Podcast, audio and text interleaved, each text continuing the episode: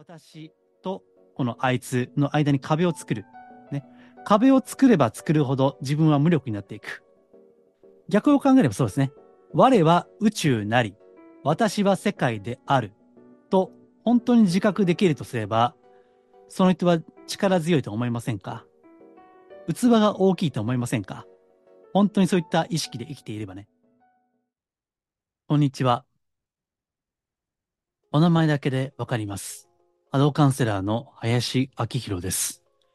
人のオーラや物のエネルギーをお名前だけで感じ取る能力をベースに、スピーチャー的なカウンセリング、ヒーリング、タロットリーディング、守護霊リーディングなどを行っています。今回もマジスピーラジオよろしくお願いいたします。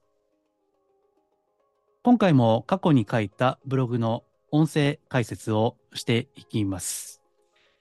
え音声だけでも結構ですし、YouTube では画面を映していますので、お好きな媒体でご視聴、ご聴取いただければと思います。あ、それとあの、前回なんですけどね、えー、っと、どこ行ったかな？あ、これか。えー、3分ぐらいの動画を出しています。まあ、ポッドキャスト系でも出していますけども、えっと、なぜオーラは時間空間を超えてわかるのかとで、いつも冒頭でお名前だけでわかりますと言ってますけども、まあ名前がなくてもわかる場合もある。ね。えー、この音声でも喋りましたけど、文脈が分かっていれば、もはや何も聞かなくてもわかるという、まあ実証ですね。あの、時々、あの、本当にわかるんですかみたいな話も、質問も受けますのでね。まあ、これをお聞きいただければ、まあ論より証拠だと思います。まあそのオーラ、波動というのは、宇宙大に広がっているということですね。はい。まあ、これが、まあ、私の中では、あの、主観的な真実なんですね。えー、科学的にはまだ証明はされてないけども、まあ、これも量子力学の世界では、まあ、かなりの部分まで踏み込んでいますよね。はい。また、まあそういった話もしたいと思いますけども、まあ、よければ3分ぐらいで聞けますんでね、えー、ぜひ、えー、お聞きいただければ嬉しいです。はい。えっと、では本題に入る前にお知らせですね。まあ、いつものことですけども、えー、全タロットリーディング講座ということですね。えー、これはあの、正式には和尚全タロットというんですね。まあ、和尚というのは、えー、宗教界、スピーチャル業界では有名な方ですね。えー、最近和尚の本を読み直していますので、またブログであのブックレビューですね、やっていきたいなというふうに思っています。はい、えー、これ体験会も格安でやっていますので、よければ、えー、こちら、概要欄にもリンク貼っておきますけども、ご覧いただければ嬉しいです。えー、あとは、あ、これサブですね。えー、最近はもう、あの、サブチャンネルっぽくなってまして、スタンド FM ですね。結構ですね、あの、まあ、ラフになっていますんでね、これはまたちょっと、今これ配信しているメインとは違った感じになってますんで、よければ、これもご聴取いただければ嬉しいです。はい。えー、というわけですね。はい。えでは本題行きましょう。えー、今回は、これはいつだ？半年以上前に書いたブログですね。えー、タイトルは、ワンネス。ね。有名なワンネス。えー、この自覚は、えー、葛藤や対立を軽くする。うん。目の前の悪は自分自身の姿であるという話ですね。ワンネスという言葉は、まあ、割と軽く語られますね。では、ほん、でも本当はワンネスというのは、おそらくは、悟りとか覚醒という一つのあり方だと思いますね。ですから、あまり軽々しく語るのはどうかなというふうには個人的に思います。まあ、私自身は別に悟っても覚醒も、まあ、してはいませんけどね。えそれでも、あの、自分なりにワンネスは何だろうかということを考え、感じ、まあ、探求をしていってるわけですけども、まあ、今日はそのことですね。それを述べていきたいというふうに思っています。うん。まあ、ワンネス、ね、あの、口先だけで言ってもどうしようもないわけですよね。だから、他の方がね、こういった YouTube とかで、まあ、ワンネスについて語ったり、まあ、こういったブログとかで発信しているね、方もいらっしゃいますけども、まあ、語っていることとやっていることが違うとですね、これはまた、オーラが重たくなるわけですね。難しいのは言葉を理解するだけでなんか分かった気になるということですね。えー私自身も理屈っぽい人間なので、えーこれは本当に注意しないといけないことなんですね。うん。まあ、ワンネスとは何だろうかということなんですけども、まあ、このブログでは、あの、なんか結論から書いてますね。なんかもはや何書いたか忘れてるんですけども、えー結論、まあ、せっかく結論書いてるんで、ちょっと読んでいきましょうか。え目に見えない世界の豊かさを学ぶほど、うん、この物質的なこの世界の貧しさに対して、え絶望的な気分になる、ね、なりがちですよね。ただ、あそれはもし絶望感があるとすれば、まだスピーチャルというもの、そしてワンネスというものを頭で分かっているだけの段階であるっていうね。なんか、厳しいこと書いてますけどね、いきなりね。はい。で、次に、ワンネス。ね。あ、これ、ワンネスっていうのは意味いいですよね、別にね。あの、一体感とか、全体感とか、ね。そういったことがワンネスですよ。すべては一つであるという、まあ、その感覚のことですね。えーそれをワンネスというわけですけども、えーそれはワンネスという自覚は自分とは違う存在だと、あいつは自分ではないと思っているような悪とか敵ですね。えーそれもまたワンネスの自覚に立てば、えー自分そのものであり、あるいは自分の一部、パーツですね。それであるというその気づきのことがワンネスですね。えーあとはワンネスっていうのは、これは要するに分離感がないということですね。えー業界でもですね、えー統逆か、分離から統合か、統合から分離かだと逆になっちゃいますね。はい。分離から統合へというのは、一つのスローガンのように語られるわけですね。えワンネスの逆は分離感ですね。うん、セパレートですね。セパレーションということ。セパレートね。分けられているということ。うん。えただ、それは、さっき言ったね、えー悪とか敵っていうのは、これは俺じゃないと。ね、私じゃない。あんな奴は自分とは違うんだと。えーそういうふうに思ってしまう、その悪に見える人も、命においては自分と繋がっているんだと。その繋がりがわかるほどに、怒りや悲しみや、その絶望感ですね。うん。まあ、ブログでは、えディスペアってね、英語で書いてますけども、えーそういった自覚を深めていくところに、ね、理屈抜きの頭だけの理解では終わらない、えーその実践があるということですね。えーそして、まあ、これもまた、突き詰めれば厳しいんですけども、ワンネスの自覚っていうのは、この世界に対する責任である。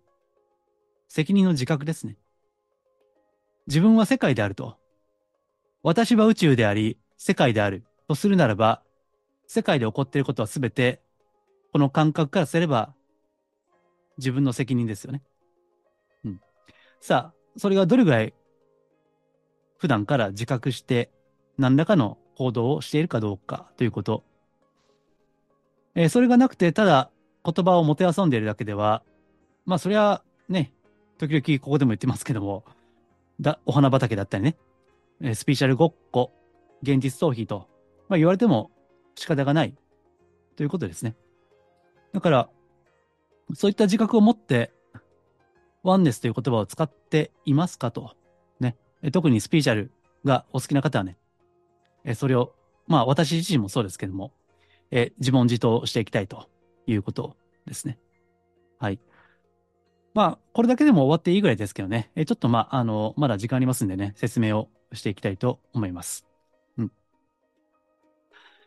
すべてを自分と思う。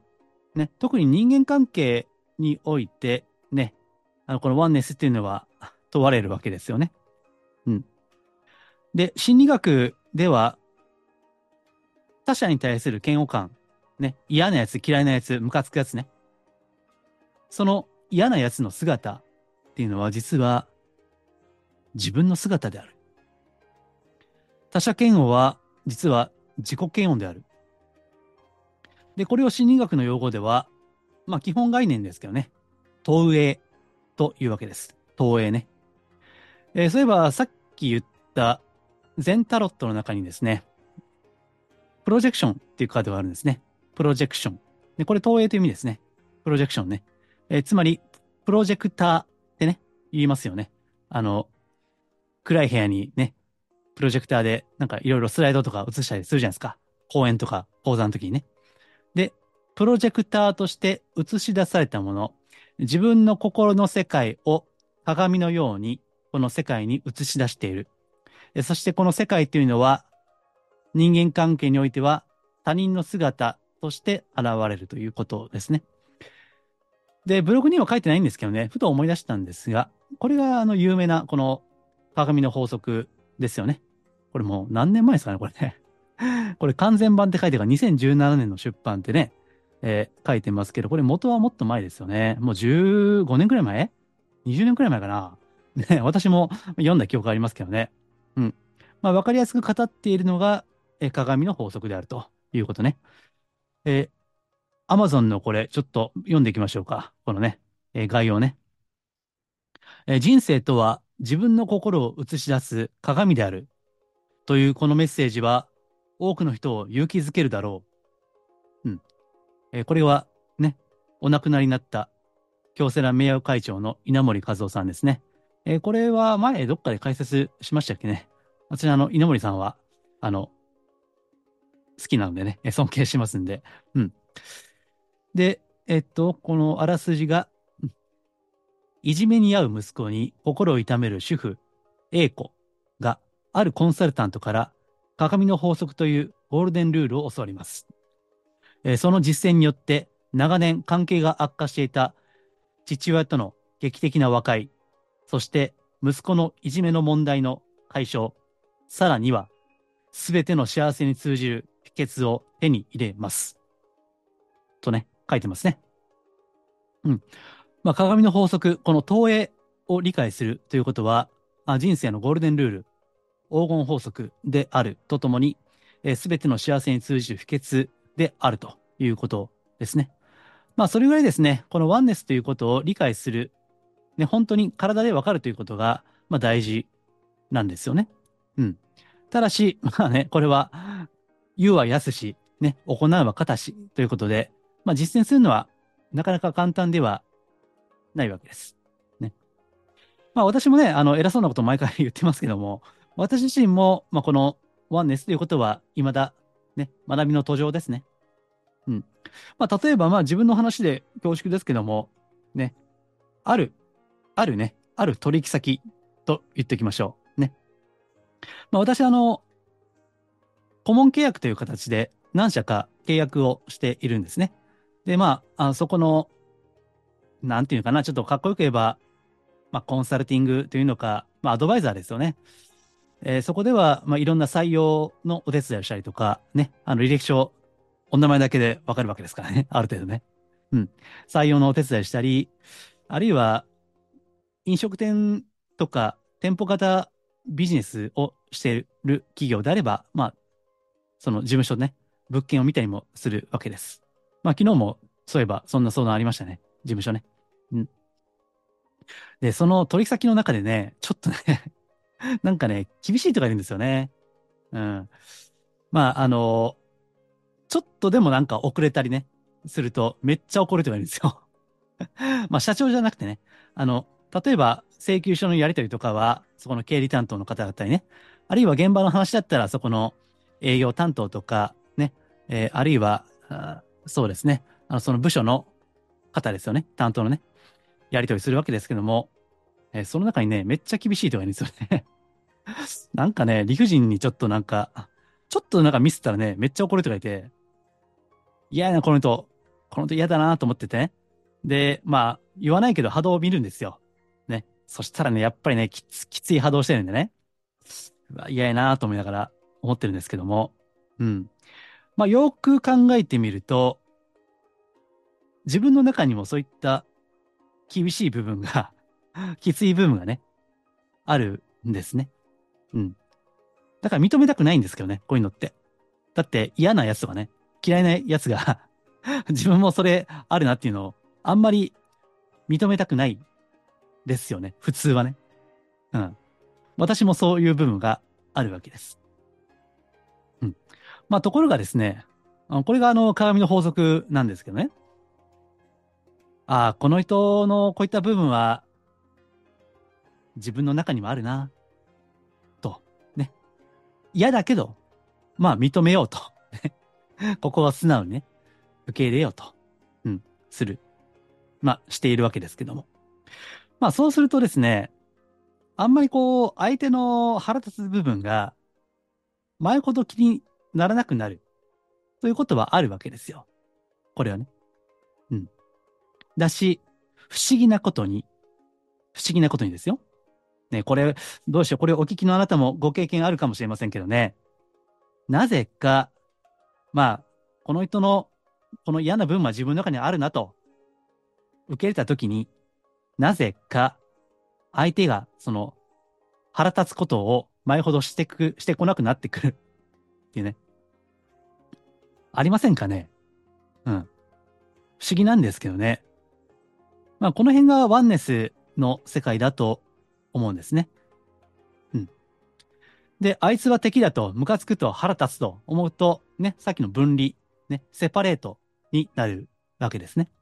えー、そうすると、投影ですね。さっき言った投影として、自分は正しい、相手は間違っているという思考でロックされますので、ますます相手は敵になるし、そして、これも不思議なことに、相手はますます敵としてね、強い敵になっていくというね。うん。これがですね、ですから、ワンネスというのは、自分なんですよね。どこまで行ってもね。この辺が、その、大冗談に、宇宙は自分である。ね。我は宇宙なり。というと、まあ、でかすぎるんですよね。いや、そう理解したいのはわかるし、ね。我は宇宙なり。宇宙は我なり。というとね、なんか、かっこいい感じもする。けど、普段の実践としては、こういった普段の人間関係ですね。まあ、これは恋愛でもいいですし、ね。夫婦、親子関係、ね。パートナーシップ、まあ何でもいいですよ。特に、この身近な関係ね。まあ仕事、職場もそうですよ。そっから実践をしていくということですね。うん。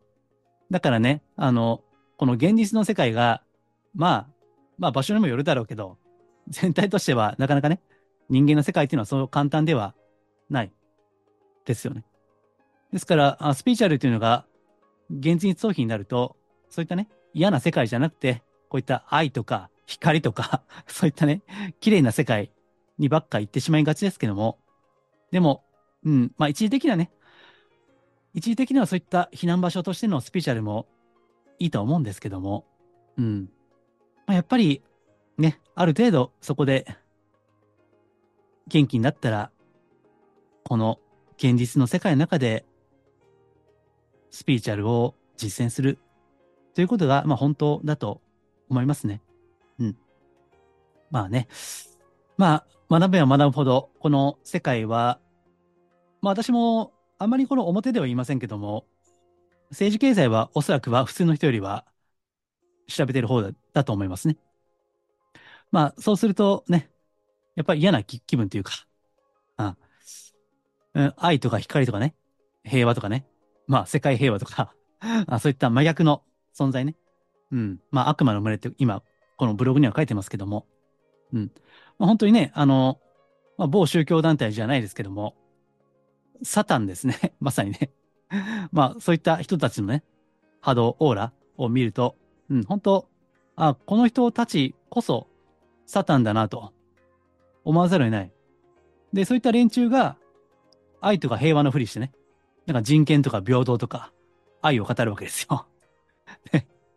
ほんま勘弁してくれっていう話なんですけどね。うん。まあ、そういった姿ですね。まあ、身近な人間関係もそうですし、こういった世界全体、ね、グローバルで見ていってもですね、やっぱりまあ、どうしようもない、こう、うん、権力者、支配者っていうのは存在するわけです。うん。で、そこにこう、絶望感を覚える。ね。まあ、世の中変わらないと。まあ、今、2024年になりましたけども、ね。ますます、なんか暗くなるような感じがするわけですよね。この現象世界だけを 見ていればね。うん。ね。この日本もそうじゃないですか。ね。ただ、ここで、本当にスピーチャルを、真のスピーチャル、マジスピを実践するのであれば、そういったどうしようもないね。もうサタンとでもしか、そうとしか言いようがない権力者、為政者、それですらワンネスなんだと。その残念極まりない、その姿ですら、それもまた自分自身の一部なんだということですね。あの、なんか不祥事とか、なんかね、やらかすやつがいるじゃないですか。ね、政治、政財界、あるいは芸能界とかね。で、その時に、あいつさえいなければってね。そういった気持ちにもなるわけですよね。うん。まあ、これは、ここでは表なんで、あまりこういう名詞は言いませんけどね。まあ、サブではちょっと言ったりもしますけども、ね。あいつが消えてくれればなと。ありますよね。あいつさえいなければ、世の中良くなるのにと。ね。まあ、ところが、あいつが消えても、あんまり変わないんですよね。それは。だって、特にそれが、うん、社会やその地位が高いね、いう人というのは、ある意味では、この、うん、まあこれブログには書いてないけど、この地球を覆っている、うん、まあなんかな、ある種のマイナスのエネルギーですね。地球全体を覆っているマイナスのエネルギーとか、まあ、あるいは、これは前回か前々回か言いましたっけね。え、カルマですね。うん。まあ、負の、ね、マイナスのカルマですけども。うん。まあ、それを誰かが背負ってるわけですよね。うん。だから、その背負った人物が、例えばすごい強権的だったりね、ダンスをしたりね、あるいは、まあ、あの、どこと、どこの首相とは言いませんけども、何もしないやつもね、やるべきこと何もしないね。ね口先では検討しますね。検討検討って何もしないやつもいますよね。うん。で、そういう時に、あの、腹立つわけですからね。あいつほんま、あいつ消えたらええのになと。ね。そういったことも思ったりするわけですけども、ただし、ワンネス的な発想からいけば、その、あいつ自身も自分の一部である。ということですね。あれすらも自分の一部なんだ。ということ。これがすごいワンネス的な発想として大事なことですね。うん。あいつさえいなくなれば世の中良くなるというのは、責任転嫁なんですね。これは。責任を放棄している姿ですね。この世界に生まれ落ちたのであれば、たとえそれが偶然であろうとも、一旦この世界に生まれ落ちたとするなら、世界に責任を持つ。これがワンネスですね。ですから、あいつさえいなくなればっていうのは、これはその責任を放棄していることになるわけですね。そして、その責任を放棄した瞬間に、私は無力である。私は何もできません。ということを実は、まあ、スピーチャー的に言えば、宇宙にメッセージとして発信しているわけです。いいですか？そう、あんまりね、自覚的していなくても、そうやって分離の壁を作る。私とこのあいつの間に壁を作る。ね。壁を作れば作るほど自分は無力になっていくわけですね。逆を考えればそうですね。我は宇宙なり、私は世界である、と本当に自覚できるとすれば、その人は力強いと思いませんか？ね。力強かったり、あるいは度量が深い、ね。器が大きいと思いませんか？本当にそういった意識で生きていればね。うん。これは、よりワンネスに近づいてるからですよ。本当のワンネスっていうのは自分の生命、生命権って言いますね。まあ、生命、命の範囲と言ってもいいかな。まあ、いつも言ってるオーラですよ。ワンネスの自覚というのは、オーラを大きくするわけですね。私は日本であり、私は世界であり、私は宇宙である。本当にそう思ってたらオーラはでかいですよ。ね。あの、頭だけじゃなくてね。うん。逆に、ね境界線を作って作って、あいつは敵、こいつも敵、あいつもダメ、みたいな感じで作れば作るほど自分がちっちゃくなる。だから自分は無力になる。そして、絶望感を覚えるわけですね。うん。絶望感ってね、さっきブログで、えっと、書いてましたけどね、えっと、希望を話すという意味なんですね。語源的にね。うん。まあ、そうなると、あの、ワンネスっていうのは、より広く、大きく、強く、深く生きるために、すごく必要なことなんですね。世界は未だに悲しみや苦しみに満ちているわけです。けど、それをまた自分の中にもそれがあるということですね。他人事ではなくて自分事として捉える。うん。え、それをね、あの、なぜこう、分離を感じるか。まあこれ心理学ではね、ちょっと難しいんですけど、乖離言いますね。乖離ね。乖離の解は回答の解ですね。徳、ね。回答の解ね。そして離は離れる。ね。ちょっと分離と違う、近い概念ですよね。分離ね。乖離と言います。いちいち世界の苦しみや悲しみをね、それに触れるのは辛いのでね、帰りをするわけです。あるいはこれは自分、個人レベルもそうですね。過去のトラウマとか、まあこれはもうちょっとね、だいぶ、うん、専門的な話になりますけども、トラウマとか、うん、それが本当に深ければ深いほど、それをなかったことにするというのも、まああるんですね。うん。まあそれはしょうがない。そういった本当に深いトラウマに苦しんでいる方、ね、過去のカウンセリングでもそういった方いらっしゃいましたけども、その場合はそれをこう、癒し、手放すのが先決ですからね。あまり無理はね、しないでほしいんですけども、ただ、そういったものが特にない、ね。うん。まあ、心身ともに健康であるのなら、積極的に、このワンネス、世界は自分であるということ、ね。え、それを積極的にこう、見つめていくということですね。うん。まあ、ですからね、あの、まあ、スピーチャル系だと、まあ、ブログには書いてないか。はい、また、まあ、どっかで書きたいですけども、え、ほ、おぽのぽのってご存知ですかね。ほ、おぽのぽの。うん。これは、あの、私も、メルマガにご登録の方のおすすめの特典の中にですね、えおすすめの本っていうのがあるんですけどね。えその中に、ほ、おぽのぽのという本を紹介していますね。うん。まあ、これは、あの、たった4つの言葉を唱えるだけで、まあ、癒しですよね。それをもたらす、まあ、ハワイの秘宝なんてね、言われるやつなんですけども。えー、と、調べればいくらでも出ると思いますけど、例えば、例えばね、なんか4つの言葉ね。ごめんなさい。お許しください。愛しています。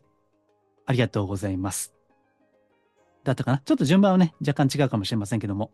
うん。でね、ほ、おぽのぽのの本をね、まあこれヒューレン博士っていう方が有名ですけども、ね、あのー、その中にエピソードがあるんですね。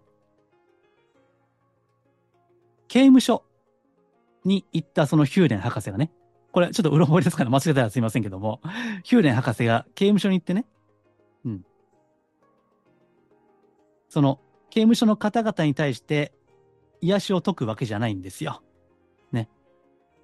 教えを、その、まあ、心の先生として教えを垂れるんじゃなくてね。なんと、自分自身を浄化するわけです。自分自身を、まあ、ほおぽのぽのの言葉ではクリーニングと言ってますけども、自分をクリーニングするわけです。